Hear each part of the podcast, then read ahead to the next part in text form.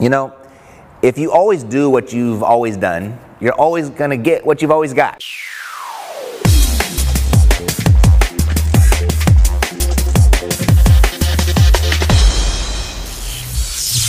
It's time for Financial Freedom Friday with Matt Theriault. Nothing new here, right? Nothing groundbreaking. You've heard that before, countless times even.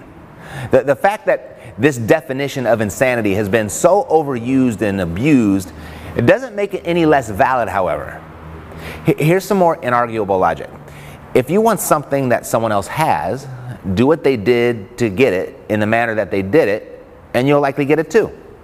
Someone gave me that advice once, and it, actually turned out to be pretty darn good advice, but it was incomplete.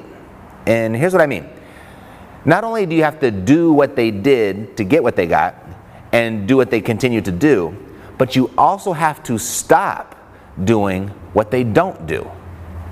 Here, this is what I mean. You can't expect to become Mr. Olympia by taking on the daily disciplines of Arnold Schwarzenegger. That'd be a good start but you can't. and You, you hold on to your own semi-weekly midnight hamburger runs. You got to let that go. You know, greatness it takes discipline and sacrifice. Discipline around new habits and sacrifice around giving up what you want now for what you want most.